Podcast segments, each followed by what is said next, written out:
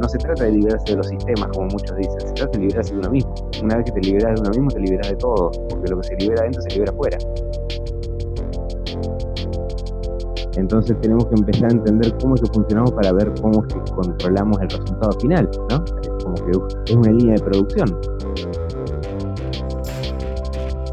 En el momento que yo escuché cualquiera de esas dialécticas salir de mi boca, ya sé que caí en este paradigma. Hey, Christian Parroga, aka Chispo Fish aquí. ¿Deseas dejar de ser manipulado, tomar control de tu vida y lograr tus objetivos? ¿Conoces qué es el proceso creativo? ¿Escuchaste del ego? Si alguna vez te hiciste estas preguntas, escucha este episodio.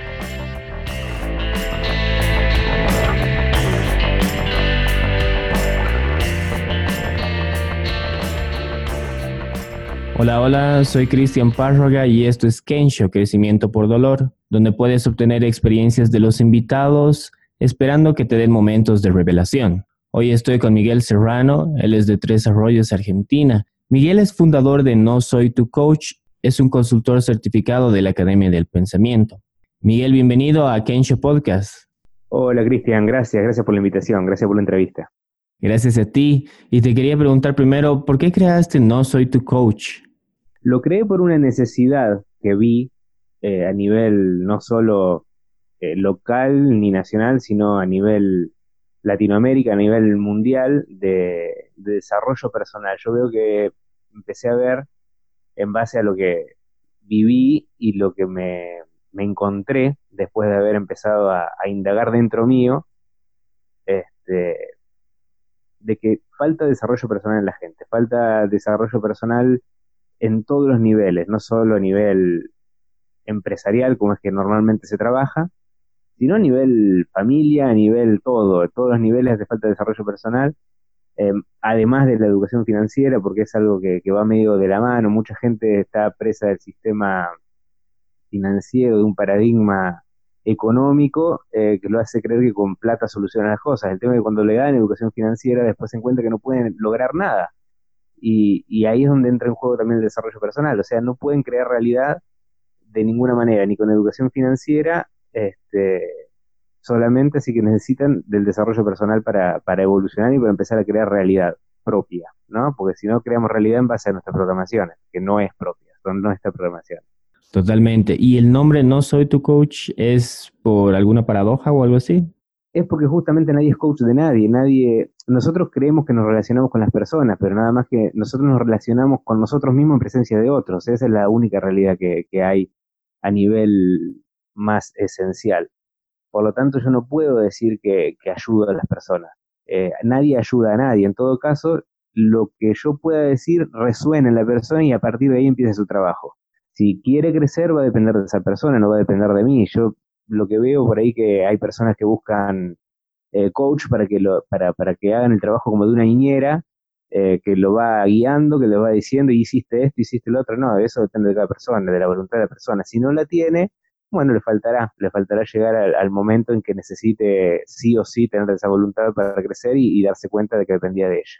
Pero el crecimiento depende de cada uno, no se le puede eh, asignar la tarea de crecimiento propio a otra persona, porque eso básicamente buscar un responsable para cuando algo te salga mal, ¿no? Y poder echar la culpa. O sea que nadie es coach de nadie y, y yo tampoco. Esa es básicamente la idea de, de no soy tu coach. Ah, genial, súper interesante.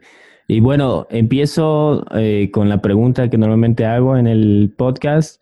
¿Es el momento más difícil de tu vida y cómo te ayudó? Mira, el momento más difícil de mi vida fue cuando empecé a justamente darme cuenta de que funcionaba en automáticos. Mi hija tenía cuatro meses, hoy tiene tres años ya. Eh, tenía cuatro meses en aquel entonces cuando me di cuenta de que no tenía control sobre mi realidad. O sea, yo dependía de la suerte como el 95% de la población. Dependía de la suerte, dependía de, si las cosas se daban, ¿no? O sea, yo me di cuenta, fui consciente de eso y es duro darte cuenta. tranquilamente me podía dar cuenta y no hacerme cargo y decir, no, mira, nada, me pareció, nada más. Pero la verdad es que me di cuenta y digo, no, tengo que tomar conciencia más que todo porque vi que tengo una hija de cuatro meses que va a hacer lo mismo que yo. Porque lo, los hijos le puedes decir lo que quieras y un 30% van a tomar de lo que le digas y un 70% de lo que yo haga. Me van a imitar. entonces va, a imitar una persona que funciona en automático, va a ser una persona manipulada este, por las circunstancias. Entonces digo, yo no quiero eso para mi hija. Y la única solución que encontré fue tener que transformarme yo. Y ahí empezó el camino. Oh, súper interesante. El detonante entonces fue darte cuenta por tu hija que estabas viviendo así. ¿Cómo te diste cuenta? Me di cuenta porque estaba atravesando problemas financieros de los cuales eh, me di cuenta que la solución la estaba buscando afuera. Me estaba, buscaba la solución, digo, bueno, cuando, cuando se dé tal cosa o si esto se da así o asá, eh, voy a encontrar la solución. Y me di cuenta de que en realidad no, no, no dependía absolutamente de nada de afuera. O sea, tenía que hacer que las cosas pasen y yo no estaba ni no tenía ni las herramientas de desarrollo personal, no tenía control de las emociones, no tenía control de nada como para poder que hacer que las cosas pasen. Me di cuenta que estaba hecho un barco a la deriva, o sea, era darme cuenta que estaba, por más que esté rodeado de personas, darme cuenta que estaba solo. Y ahí es donde digo, tengo que tomar las, las riendas de la situación como sea. Eh, a partir de ahí empecé a, buscar, como normalmente todos buscan cuando hay problemas económicos, buscar educación financiera, ¿no? Y, dentro de educación financiera encontré oportunidades que me fueron llevando a conocer otras personas, que por ejemplo un amigo estaba haciendo multinivel, ¿no? Me invitó, me pareció una propuesta interesante, conocí el mundo del multinivel por dentro, no estoy haciendo multinivel ahora, eh, ya hace bastante, pero me encontré que ahí estaba el desarrollo personal porque es una pieza fundamental del multinivel. Una persona no puede crecer sin desarrollo personal y ahí se necesita crecer o morir, no, no hay otra opción en el multinivel. Y bueno, conocí un, varios oradores de acá de Argentina, motivacionales, coach de acá, que a través de ellos conocí a otras personas y empecé a descubrir el mundo del desarrollo personal. Y, y, del mundo del desarrollo personal me encontré que era lo que yo quería hacer. Y a partir de ahí es como que empecé no solo a trabajar conmigo, sino a querer compartir todo el trabajo que estaba haciendo conmigo. Mencionaste un poco de la conciencia y creo que tienes la misma idea de crear una conciencia urgente, con urgencia mejor dicho, para y ayudar esto con las personas. ¿Nos puedes mencionar, hablar un poco más de esto? Sí, es urgente, es urgente, es necesario que las personas tomen conciencia. ¿Qué es conciencia? Una, ser consciente es empezar a, a sacar, desencapsular, desembotellar nuestra esencia que está dentro de nuestros egos. O sea, la, la, esencia está ahora al servicio de nuestro ego, ¿no? Nuestros egos son los que en su totalidad, los miles de egos que, que nos forman, forman nuestra personalidad, ¿verdad? Cada ego usa parte de nuestra esencia, la tiene encapsulada, es como si fuese un, una entidad individual, más allá de que en, su totalidad forme nuestra personalidad como una sola, en realidad es una legión de, egos que encapsulan nuestra esencia.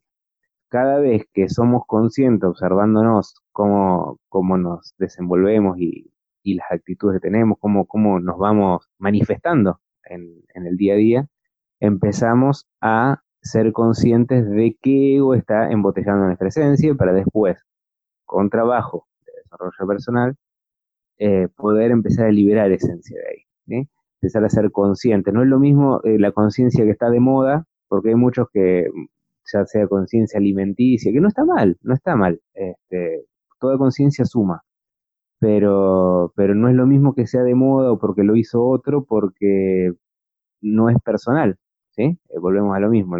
no es lo mismo hacer algo porque lo hizo otro a hacerlo por conciencia propia. Eh, la, necesidad de que seamos conscientes de lo que hacemos es urgente por una cuestión de que en base a nuestros egos es como eh, nos controlan desde el exterior, porque nos pueden vender cualquier cosa, nos pueden eh, hacer creer cualquier cosa, nos pueden decir que hagamos algo y vamos a hacerlo. Si no somos conscientes de lo que estamos haciendo, vamos a hacer lo que nos digan sin pensar.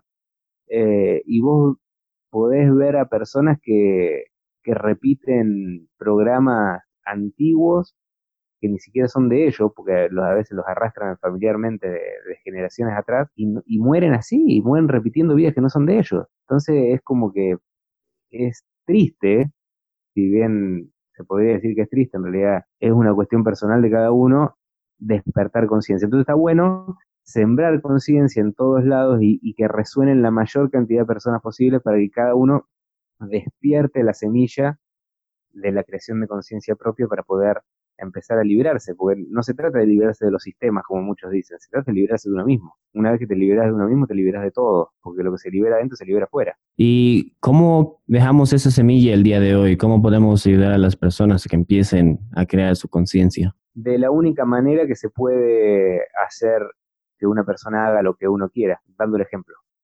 La única manera de liberar a otro es liberándose uno mismo porque yo puedo decir, es lo mismo que con un chico, yo puedo decir mil cosas, puedo grabarme video diciendo un montón de cosas, pero si yo no lo vivo, yo no creo conciencia en mi vida, en mi familia, en mi día a día, eso se nota, eso crea una vibración incongruente. Yo, es como un vendedor. Si yo, por ejemplo, voy a, venderte algo, ¿no?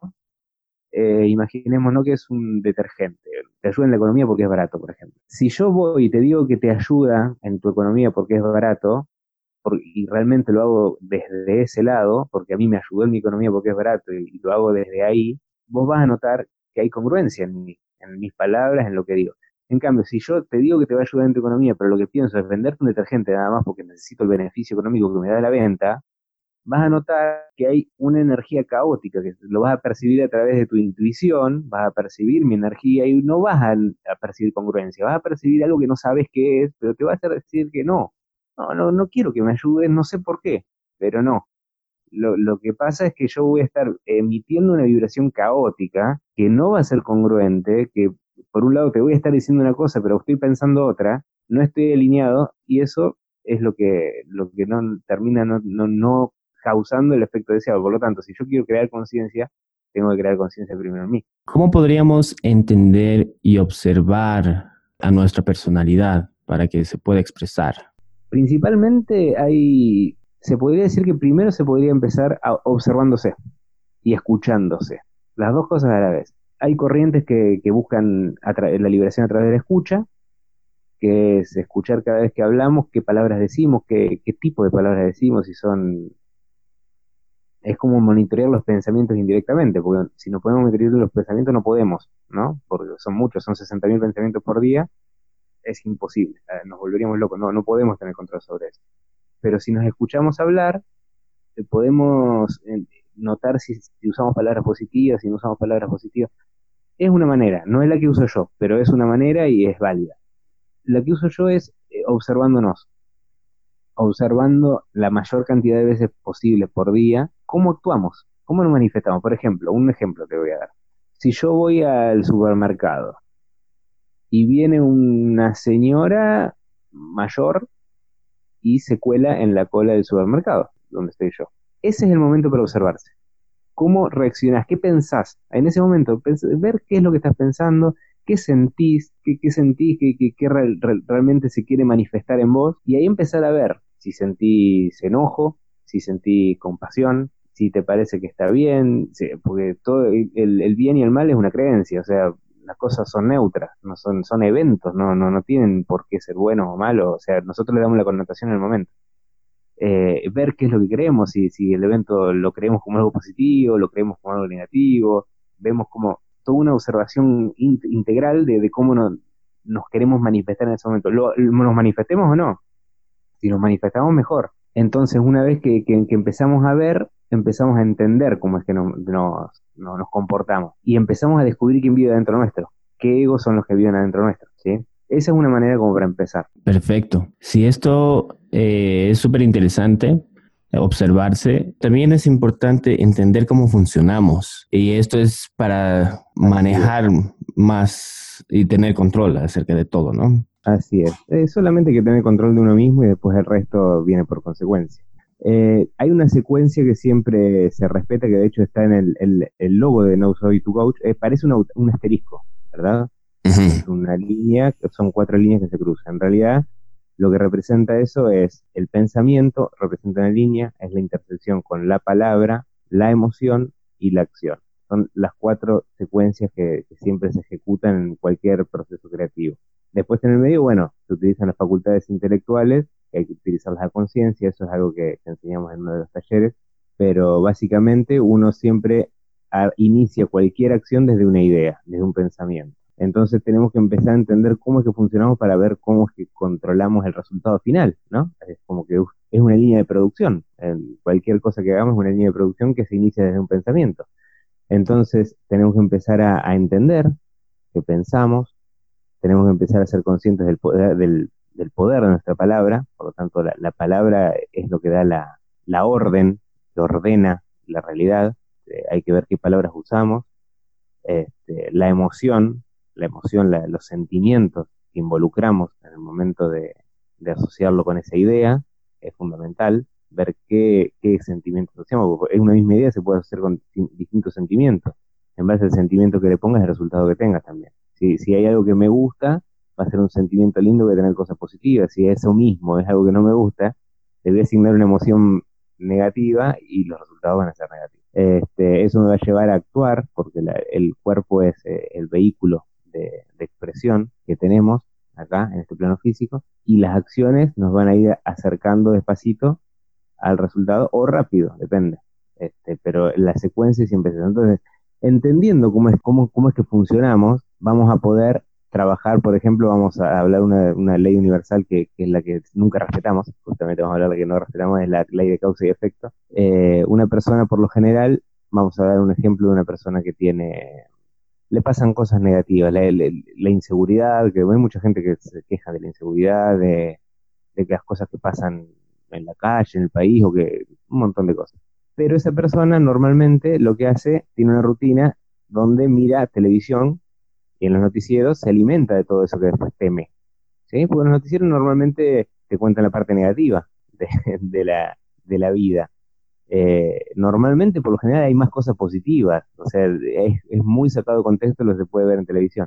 Entonces, una persona que como rutina, como hábito, tiene mirar televisión, tiene como hábito alimentarse de ideas negativas. Esas ideas negativas las hacen tener miedos, o sea, emociones negativas, que la llevan a actuar de manera paranoica, de manera, o sea, se siente mal, porque está, viviendo una vida fea, o sea, está, viviendo insegura. Y normalmente, ¿qué es lo que le pasa a esa gente? Le pasan cosas. normalmente es víctima de inseguridad, es víctima de esto, porque, porque encima son víctimas, o sea, la culpa la tiene otro, por lo general dicen esa persona. Y toda la vida está en ese círculo. La única manera de salir es cortando con eso. ¿Sí? cortando con esa con ese círculo vicioso y es dejando de fijarse en lo negativo. O sea, si yo miro los resultados míos que son negativos, si yo miro mi cuenta bancaria y está vacía, y me quedo mirando la cuenta bancaria, me siento que está vacía.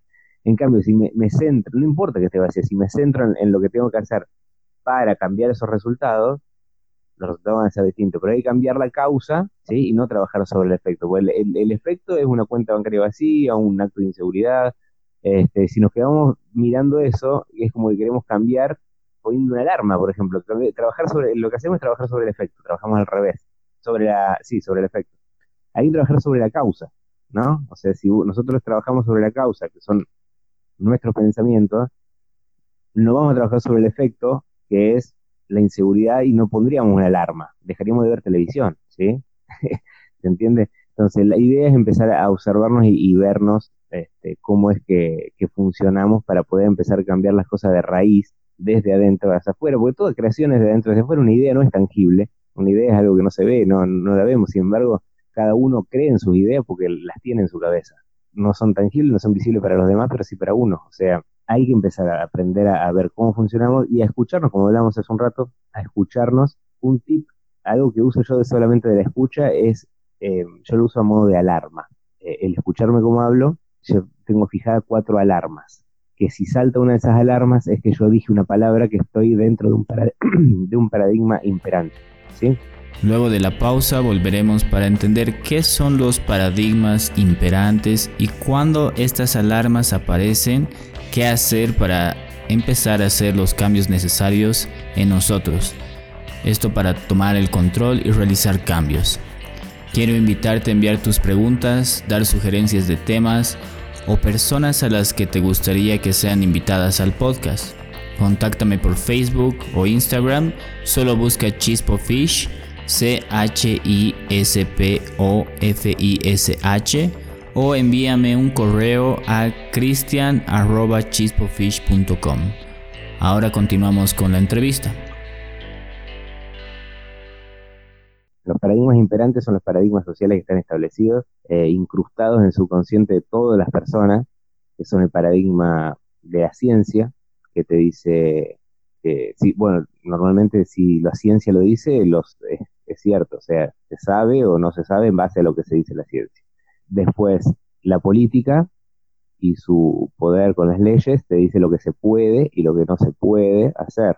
Eh, la religión normalmente te quiere decir que se debe y que no se debe hacer. Y mm, por último, el, paradigma económico es el, más, uno de los más fuertes, eh, que te dice si tengo o no tengo para hacer esa cosa. Entonces todo se, se, reduce a cuatro dialécticas, que son tengo o no tengo, sé o no sé, debo o no debo, puedo o no puedo.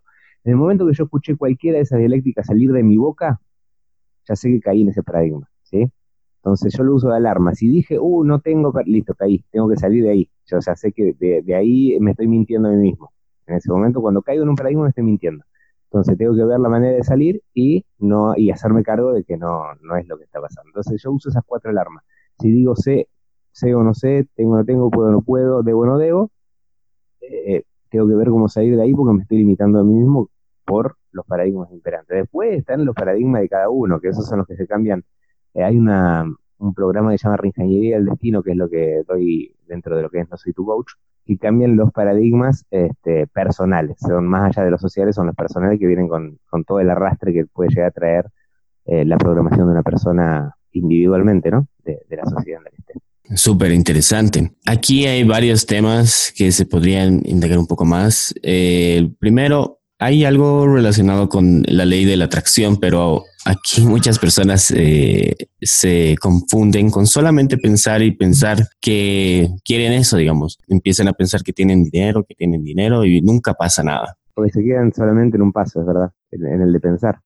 Sí, precisamente. Y tú eh, mencionaste los otros pasos que son súper importantes para poder realizar eso. Y en el tema de las alarmas que, tienes, una de las comunes es, eh, digamos, el no tengo tiempo. Y mucha gente quiere un cambio, quiere hacer, no sé, un negocio o quieren empezar a hacer otra cosa y tienen en la cabeza el no tengo tiempo. ¿Cómo, podría una persona empezar a tomar control de eso? Se, da cuenta, ahora ya que nos dijiste, se da cuenta de que está teniendo su alarma y ahora qué hace? Bueno, lo que no, no es que no tiene tiempo, sino que no, no se ha administrado las, las prioridades, ¿no? si pone como prioridad hacer su negocio eh, para dejar de trabajar en relación de dependencia, eh, cambiar solamente esa prioridad eh, alcanza como para salir de eso, porque en un momento va a empezar a tener tiempo, ¿por qué? Porque se lo empieza a hacer al tiempo. O sea, va a dejar de mirar una serie en Netflix, ¿sí? Se va a poner a armar lo que quiere armar. Hay, por ejemplo, hay un tema con la procrastinación, que el, dejar para después, eso es un problema que, que lo tienen la mayoría, es fruto de la pereza. La pereza, ojo que la pereza también es activa. Hay, hay pereza pasiva y pereza activa. La pereza activa también es la que justamente en el momento que te vas a poner a organizar para hacer lo que tenías que hacer y ves la pila de platos ahí para lavar en tu casa y te pones a lavar los platos y ya que lavaste los platos te pones a lavar el piso, a ordenar la cocina, limpiaste el baño y se te fue el día, ¿sí? Y ah, otra vez no tengo tiempo, ¿sí? Eso el mismo programa es lo que te lleva ahí. Te genera un, un, evento de pereza activa donde, donde una persona se pone a hacer cosas que no tenía por qué hacerla, o sea, la puede hacer en otro momento, pero le viene perfecto porque evita enfrentar la situación de iniciar eh, lo que está procrastinando hace mucho tiempo. El tema de hacerse tiempo, bueno, cambiando las prioridades ya el tiempo se hace, es fundamental. Tener un orden de lo que se quiere, o sea, hacer una lista, ¿qué es lo que más quiero? Y si, si realmente, realmente hay que querer las cosas, porque es fácil decir, sí, quiero 50 mil dólares el mes que viene, pero, pero realmente ser sincero, vos, vos si ves que no, no, no lo crees, no, no, no te lo crees realmente que es una, una idea que porque te dijeron que la ley de atracción era así y, y estás probando a ver cómo es, no, no, te va a funcionar. La idea es creerlo de verdad.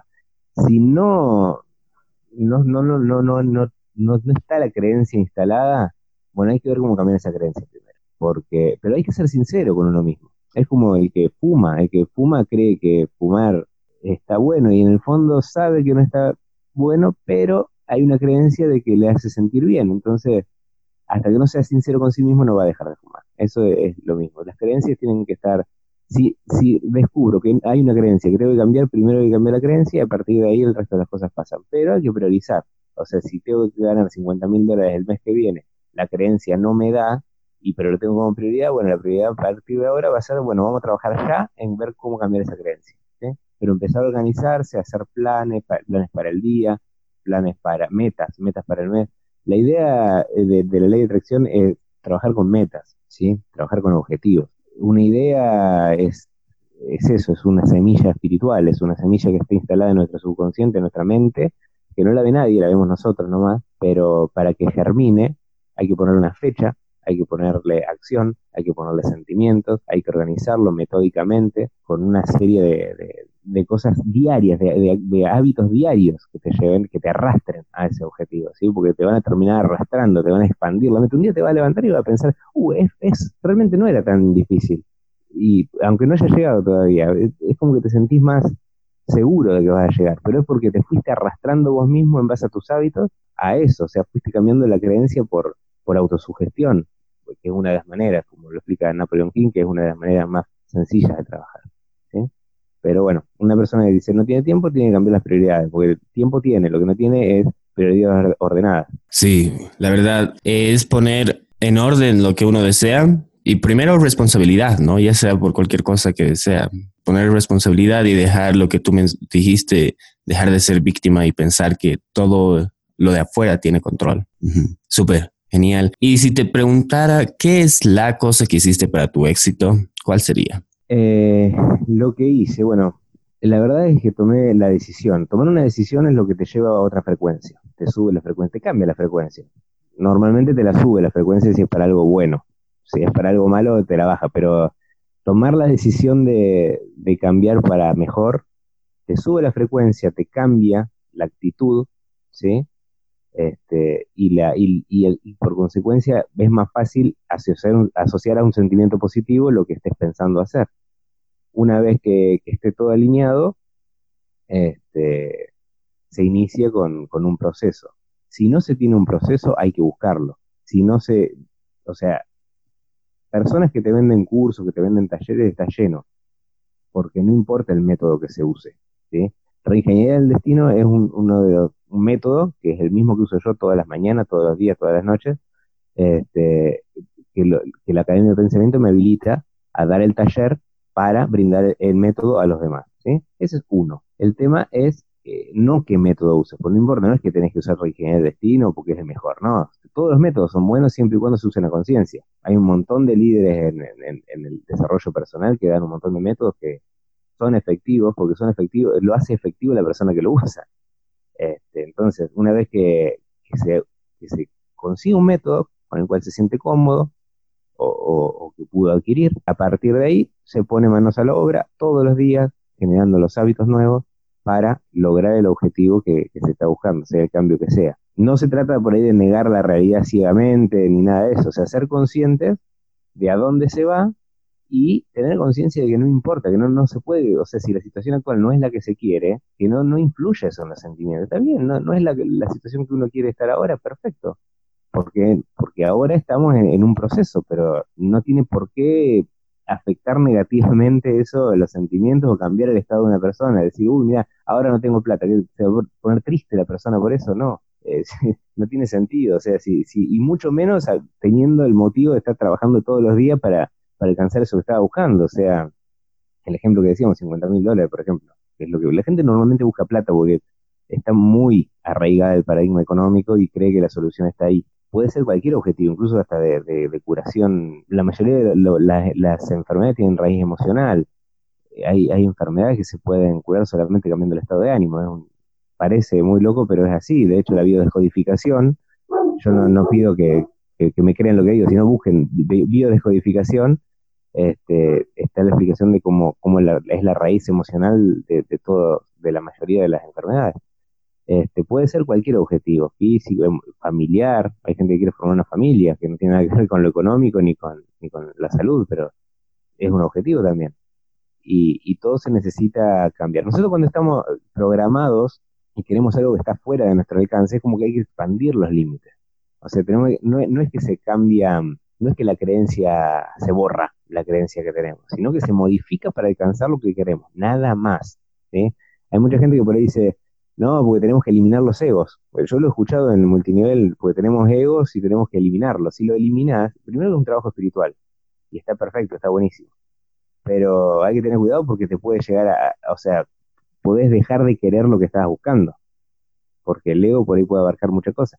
Lo que es reprogramación subconsciente es cambio de forma de egos. Eso por ahí no todos te lo dicen, pero es así. O sea, tenemos un ego que no nos deja llegar a tal lugar. Bueno, cambiémosle la forma. Reprogramémoslo cambiémosle la forma, pero con el ego nos vamos a quedar con ese ego adentro. ¿sí? Este, no es que nos eliminamos el ego, la disolución de ego es un trabajo más espiritual, no es algo que se venda. Yo no, si, si vamos a hacer un ejercicio de, disolución de egos, no es algo que voy a vender, son ejercicios casi, casi religiosos que van para, para la disolución de esa capa que cubre nuestro ser, que vendría a ser el, el ser, el íntimo original, está cubierto de una capa de egos que forman nuestra personalidad y disolverla es un trabajo que no se vende, no es una cosa que tenga que ver con la programación, de hecho. Ah, súper, súper. Yendo a las preguntas de cierre, ¿cuál es el mejor consejo que recibiste? El, el mejor consejo que recibí, he recibido muchos buenos consejos, pero el mejor consejo fue que tome acción.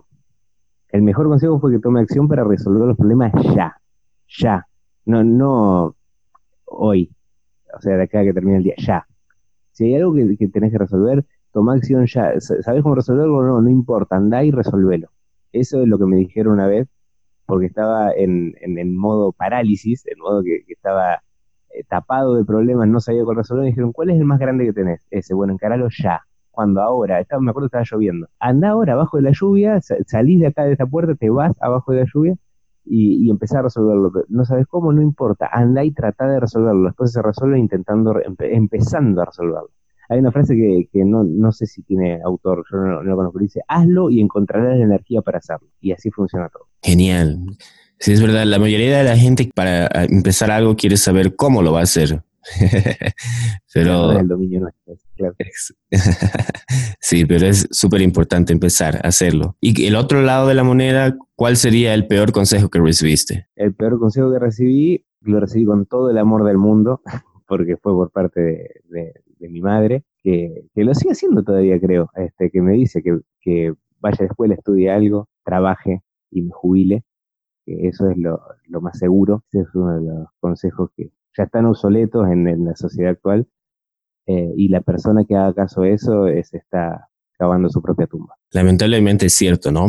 Ese consejo sí servía, pero hace muchos años atrás, para la era en la que estamos es diferente, ¿no? Exactamente, es obsoleto. Hace 150 años era el mejor consejo del mundo, pero ya, ya el tiempo pasa y, y las cosas cambian. De hecho, la era industrial hay, hay países donde todavía se están recién en una era industrial, se están industrializando, no sé si Tailandia creo que es uno, habría que buscarlo, pero, pero irse a otro país solo para seguir ese consejo no tiene sentido, preferir quedarse donde está y, crear algo en base a, la sociedad actual de este momento.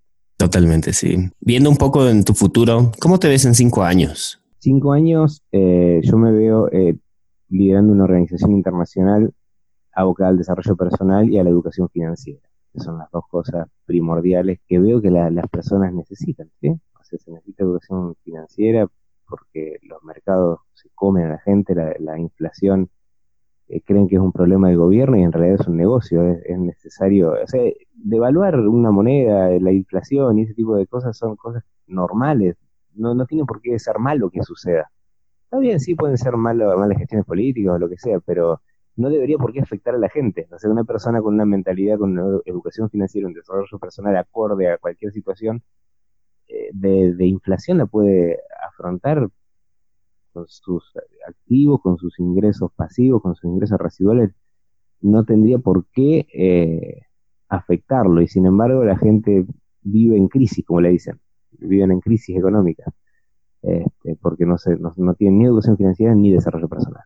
Así que lo veo como una necesidad, algo urgente para cubrir y eso es lo que en cinco años quiero estar por lo menos dentro de lo que es eh, el mercado internacional, eh, llegando a la mayor cantidad de personas, países y, y, ayudando a la mayor cantidad de personas posible a, poder entender que no es tan como parece. Sí, totalmente. Y sería muy bueno tenerte en toda Latinoamérica, ayudando a muchas personas porque sí se necesita ambos, desarrollo personal e inteligencia financiera también. Esos cinco años van a ser muchas personas ayudadas y si la de, las personas desean saber más de ti, ¿cómo sería la mejor forma de seguirte o contactarte? Pueden eh, ingresar a la página www.nosoytucoach.com, este, también en las redes en Facebook, eh, está facebook.com barra no soy tu coach, también está para ingresar ahí desde, desde la web, el link de Facebook.